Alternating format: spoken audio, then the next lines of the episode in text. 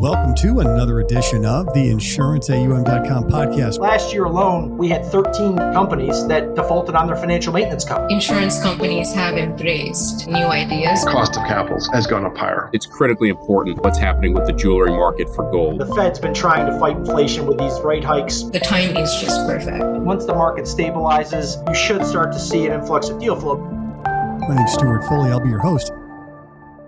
All right, welcome back. Thanks for joining us.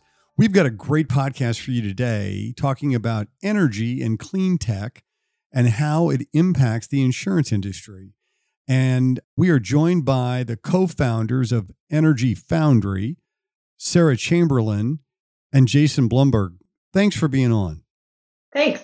Thanks for having us. We are thrilled for that you're here. And we have two of you in the same room, just to let everybody know. And so I'm going to ask you my same icebreaker questions that I ask all the time. So, starting with you, Sara, where'd you grow up? What was your first job? And what's a fun fact in addition to being the co founder of Energy Foundry? Sure. I grew up in the suburbs of Chicago, a town called Buffalo Grove. Oh, close by. We're in Barrington Hills. Absolutely. Oh, sure. Yeah, yeah we're neighbors. Yeah. I couldn't wait to leave the small town and, and move down to the city, which I did after college. But my first real job was in environmental consulting. And I was going and looking at a lot of industrial manufacturing operations and trying to understand how to assess and quantify environmental risk. And what I noticed was there was a lot of chemicals, there were a lot of permits for air emissions and wastewater and waste treatment and the light bulb went on that there had to be a better way which kind of led me to this path. Very cool. What's a fun fact? A fun fact uh, i have a four year old and a six year old so the last couple of years have been a blur. very very busy. A yeah. blur. How about you jason? Where'd you grow up? And first job fun fact. Yeah grew up in detroit working on cars uh, first job was tearing shingles off the roof of a house when I was either 13 or 14. There you go. A neighbor needed some, uh, who does construction, needed some assistance. That was a terrible job, 100 degree heat, Absolutely. frying it up double and i thought i've got there's got to be a better pathway for me than this right where's that college application you're only 13 right. jason that's okay i want to get started early i don't that's right absolutely well, how about a fun fact? Yeah, fun fact. So I uh, undergrad at Michigan State, grad at, at University of Chicago's MBA program. And a couple years after uh, graduating, they just surprised me and showed up at my door and said, "Hey, can you teach an MBA PhD class on how to take clean tech innovation and turn it into technologies to commercialize into the market?" I've been doing that for more than a decade, and it's been fun, but it relates exactly to what we're doing at our day job. Absolutely. And we share that alma mater. It's, it's, uh, I just did my 20 year reunion, oddly enough. I went back, got my MBA much later. And so, you know, we're talking about, oh, gee, you know, I need a hearing aid. You know, that's great. Isn't that great? that's just what you want. You know, you just go, what, what are we doing? So before we go too far, right? So this is an area that I know virtually nothing about. And I suspect that a lot of our listeners are about the same program. So if you could give us a few minutes of background on what is Energy Foundry, and then we're going to get into some questions specifically on energy and clean tech. Sure. So, Energy Foundry is an early stage venture capital firm. So, that means we're investing in really early stage companies, folks that are a couple of people, maybe they've proven out their idea or they have a prototype in their lab and they're really trying to build a business. And so we've been investing in this space in the clean tech, climate tech space for more than a decade. We founded our firm in 2012, actually. We made our first investment in 2013. And that really makes us one of the pioneers in climate tech venture capital. There's a lot of players today, but many of them have come into this space in recent years. We're one of the few that's also been investing in hardware and material science, in addition to the traditional venture space of software investing. And it's really a, challenging space because of that. What we've done is we really engage with every innovation node in North America. And that's allowed us to build a platform that sees just about everything. We look at 1,500 technologies or companies every year, and we've been carefully tracking them since we started. So we have a database of over 8,000 innovation. And so what that does is it allows us to have better pattern recognition than just about anybody in the venture capital space. And from that list of 25 or 1500 companies a year, what we're trying to do is to down select to a handful that are very novel technologies. And the reason we're looking for novel technologies is because we need a moat. We need something that gives us time to go from our lab scale prototype to the grid scale installation with large uh, customers. And so we're always looking for that unique technology that is both better and cheaper than whatever the incumbent has today. And we're looking at things that are anywhere from one to three years away from the market, all the way, you know, 10 years out, things that are still in universities and research labs. And we're, we're quite active with them. We also invest, there are sort of five thematic areas that we invest in energy, mobility, water, waste, and agriculture. So all encompassing as you think about the major verticals that feed into climate tech. That's really interesting. So I guess the first question I'd ask you is how does energy and clean tech venture align with the insurance industry?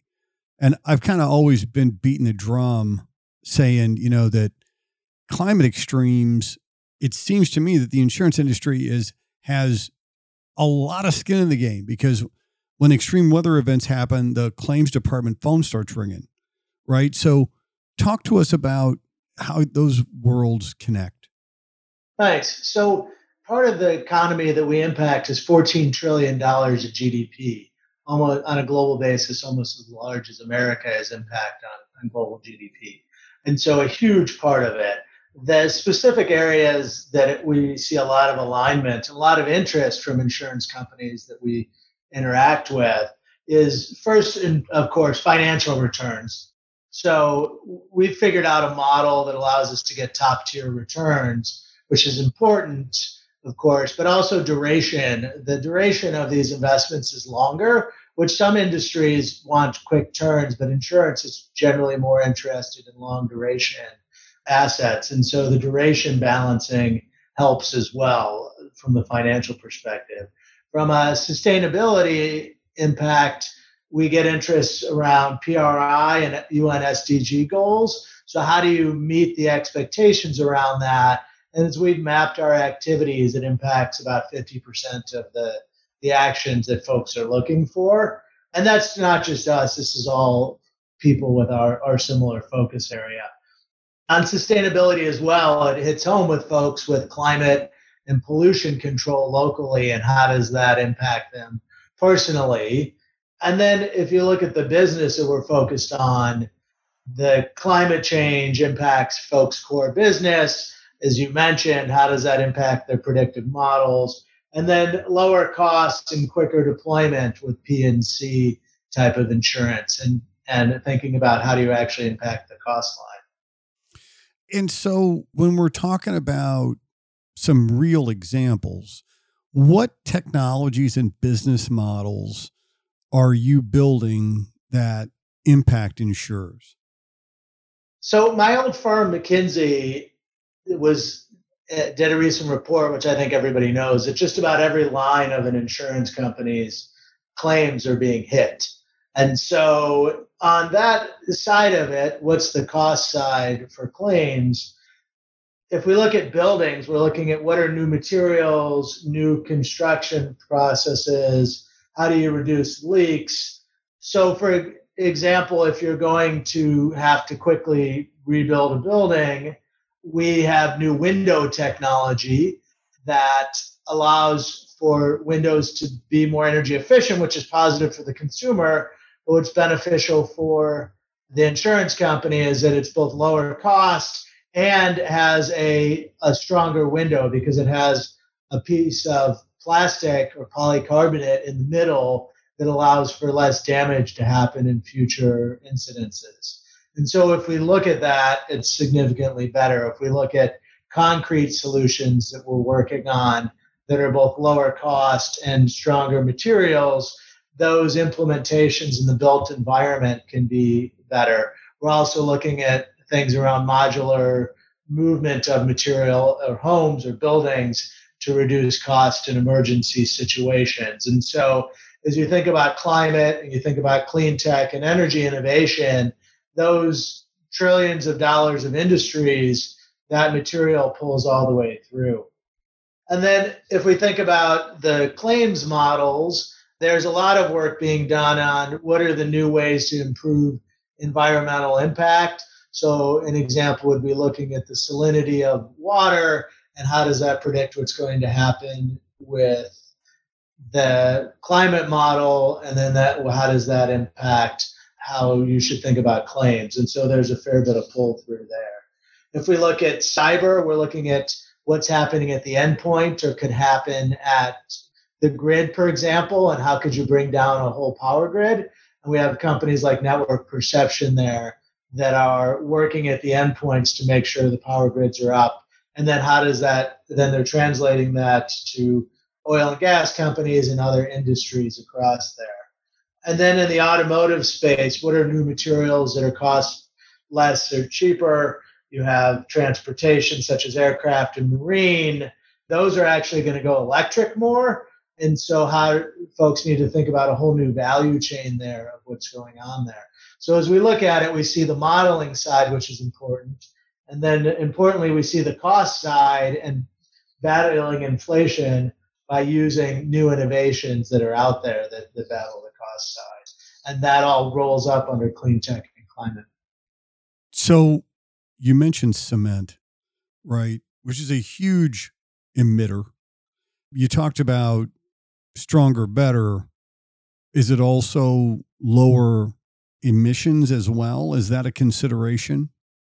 Yeah, so let me let me give you an example of one that we're working on today called Alchemy Environmental they are taking waste material from 16 different potential places. So think about bad stuff going in the environment already and turning that into the aggregate that goes into it. So rather than having to mine it out of the ground, rather than having the CO2 impact that comes from that, you can take bad waste material, have a process for cleaning it up, and have it be lower cost than the aggregate that goes in today. Aggregate is 80% of the content of material that goes into cement around.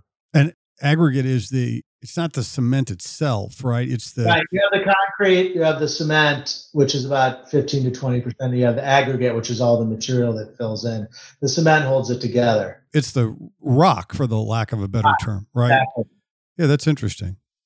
And I think it's a good way to dimensionalize how we think a little bit differently about white space for investing. And so today, there are dozens of companies that are trying to decarbonize cement, which makes sense because that's where a lot of the carbon emissions occur from the kilns to heat that material.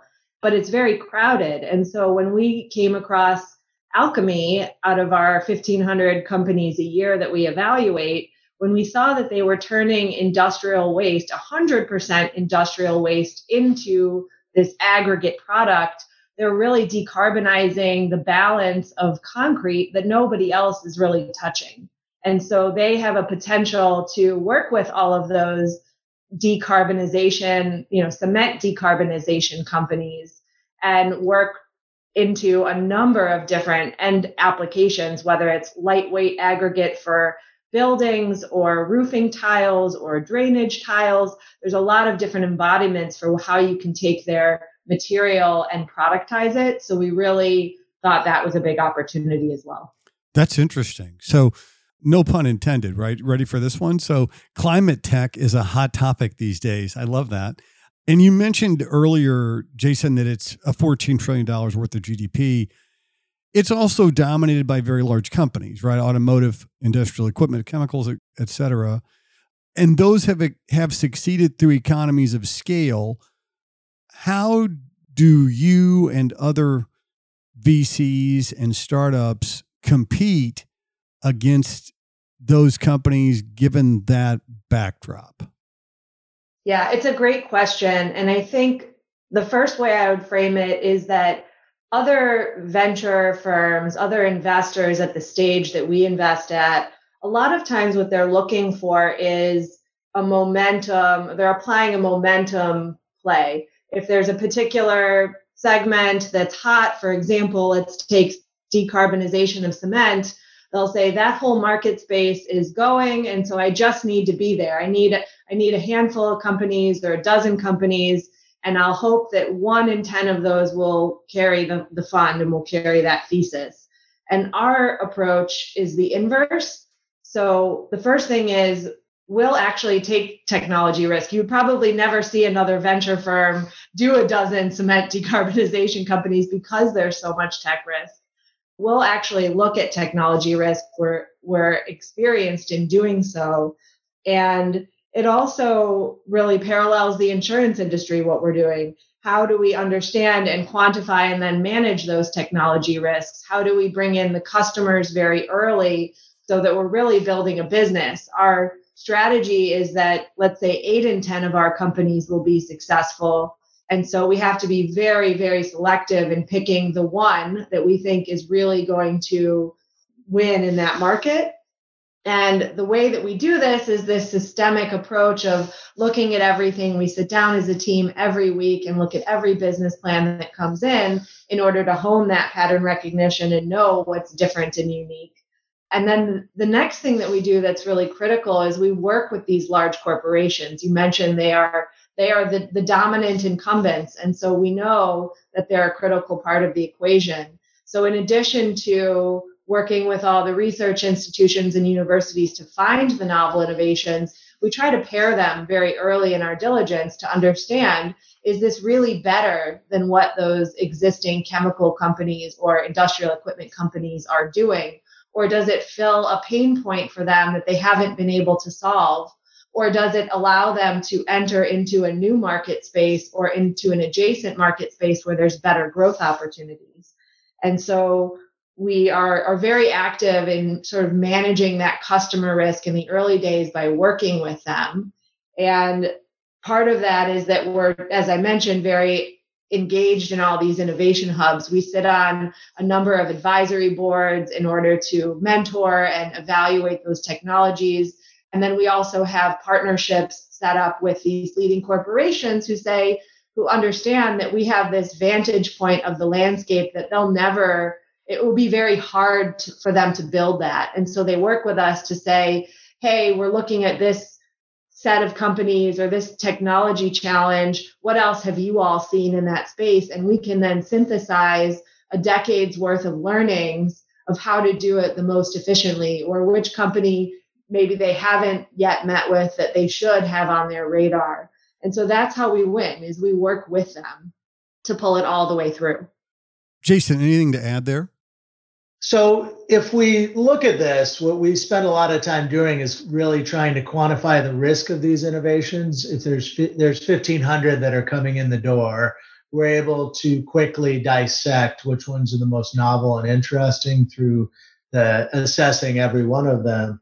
But then from there, we try to take it and understand what is the specific risk categories. How do we mitigate that risk, and how can we live with it? So we're able to quantify that, then compare it to returns to assess is this both a high return opportunity as well as a, a risk managed opportunity. And using that lens allows us to make bets on early stage innovation. It goes back to the knowledge base that Sara mentioned that we pull in to be able to quantify those risks, to understand the technology risks from our 16 different advisory boards that we're on and then the deeper relationships, those include Argonne National Labs or Caltech or many others in between. And then the corporate partners, which uh, have a similar number, world class leading companies that are engaged with us as LPs, core strategic partners. And so we pull those together to quantify the risk. Very cool. So I got two questions here. One looking backward and one looking forward. So, what are the biggest changes in the energy clean tech industry you've seen since you founded Energy Foundry, what's now over a decade ago? Thanks. So, about 20 years ago, I, I, got into this industry when I was at McKinsey and helped build their early work in climate change before clean tech was a word and working with the industrial and utilities. And over that period, and then when we started this, you had the recovery money coming out from the stimulus of under President Obama. And then you had looking at that time, what we saw was a lot of people not wanting to do anything. And so throughout this history, over the last decade of, of Energy Foundry, there's been limited interest in the end customer to pull through the innovation. So we've been very careful of who would want to work with these technologies, how would we get them to do that? As we mentioned, having the customer involved from day one.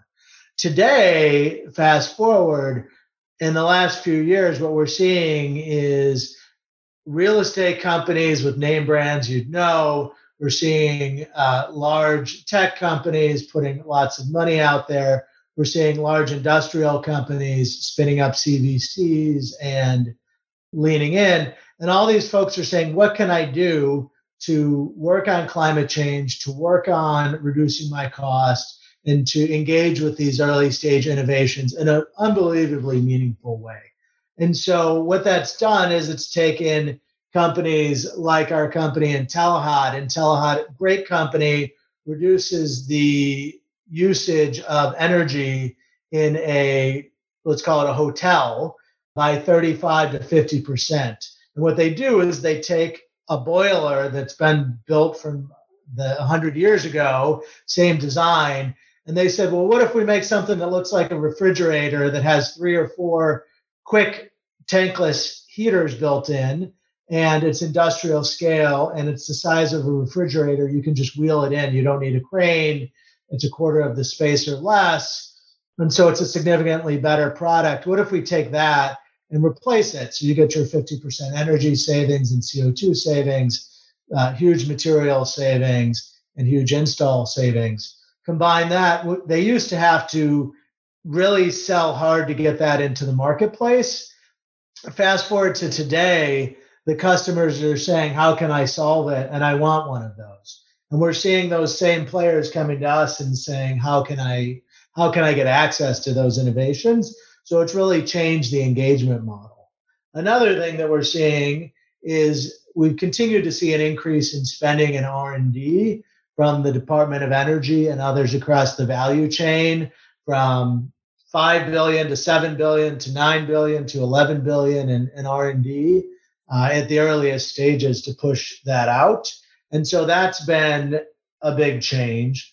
We've also seen experienced entrepreneurs come into the market now that we have that. We didn't have that before.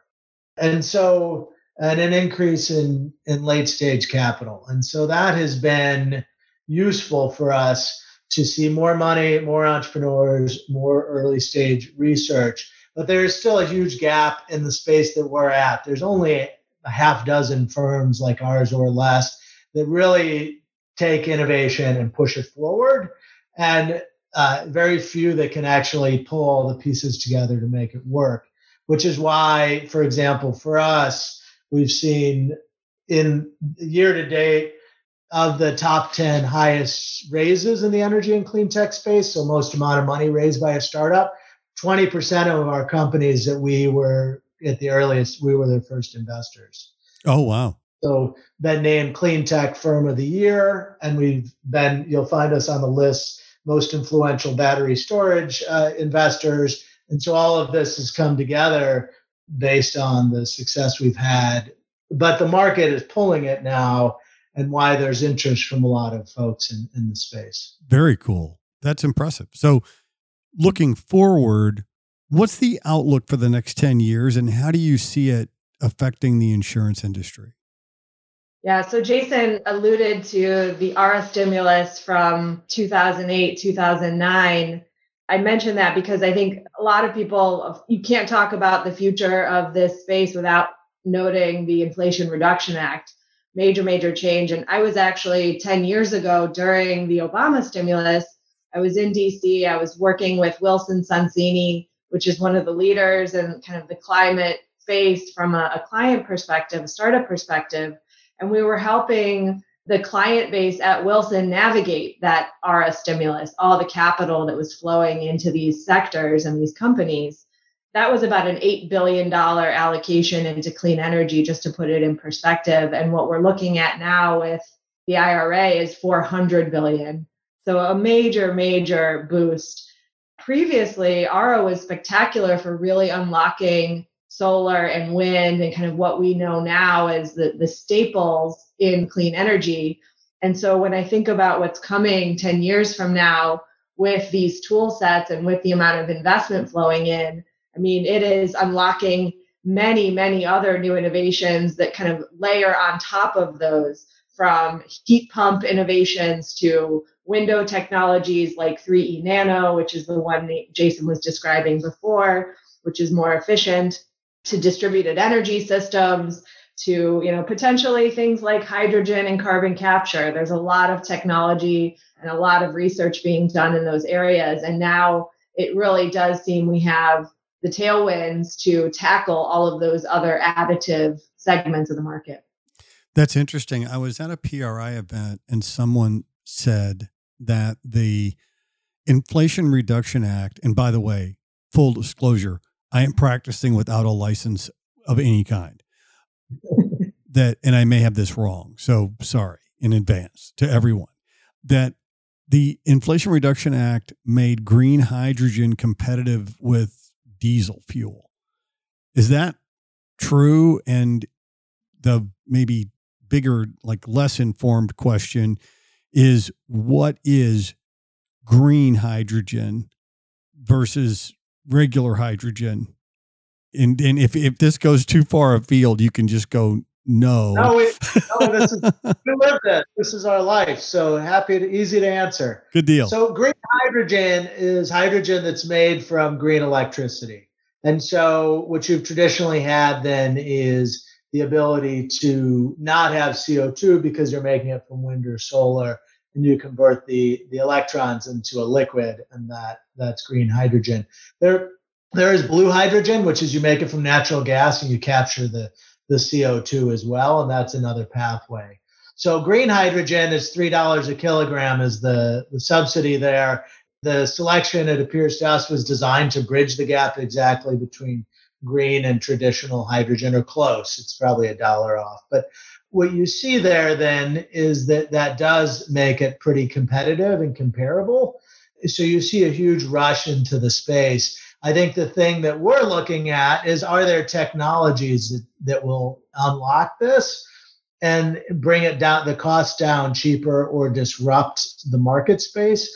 And so there is a big rush to make green hydrogen work. There, the subsidy does make that happen.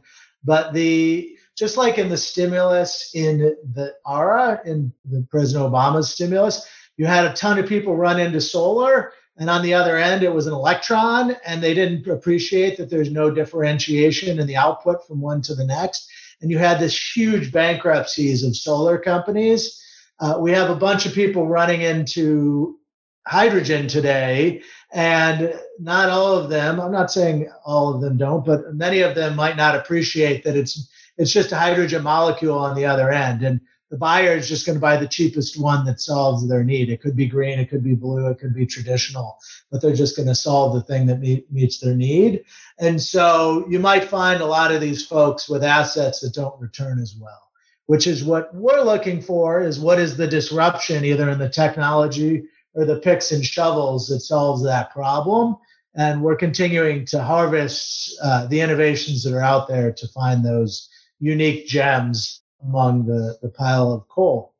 Good deal. It, just to kind of wrap, and I, I'll ask each of you this what are you most optimistic about as you look out today? Yeah, so for our space and in the insurance, one area, and then I'll get to optimistic overall, is that uh, renewables and renewable finance, which has traditionally been how the insurance industry accesses the green innovation, PRI, and CO2 issues related to this. It's oversaturated with capital. And so they need to move into different markets to meet those needs and get high returns and match the duration. And we, we fit well with that. But, but stepping back, what I'm really optimistic about is that we can harness the power of innovation to address the most challenging issues. We can harness capitalism to drive this change. So, by aligning the incentives of both the investor and these new technologies, we can create a paradigm that gives the best choice for individuals and makes that the best choice for society. And there's no green premium on what we're doing, a different lens than Bill Gates has, has mentioned out there. It really, the customer will say, I want that and it's because it's better. And I think innovation and capitalism can drive that outcome.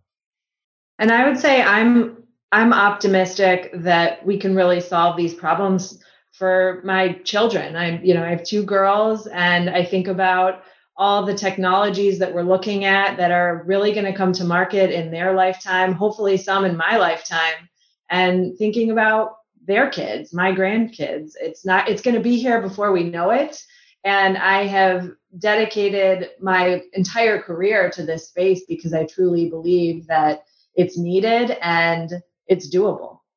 I love that. It's very encouraging. I mean, my daughter's just turned 18. You know, she's going to head off to college. And, and I mean, one of the things that, you know, with the advent of AI, it's like, you know, what do you tell her or how do you advise her about what to study? I mean, what will still be a field or what new fields will there be four years from now. It's the pace of change is incredible. And I, I mean, you know, I've learned so much from both of you today, and I really appreciate you being on and teaching us about an area that I just didn't know a whole lot about. And I, I learned a bunch. And I just wanted to say, you know, thank you very much. Thank you. We've been joined today by Sara Chamberlain and Jason Blumberg, co founders of Energy Foundry. Thanks for listening. If you like us, please review us, rate us on Apple Podcasts. We certainly appreciate that. If you have ideas for podcasts, please shoot me a note at podcast at insuranceaum.com. My name is Stewart Foley, and this is the InsuranceAUM.com podcast.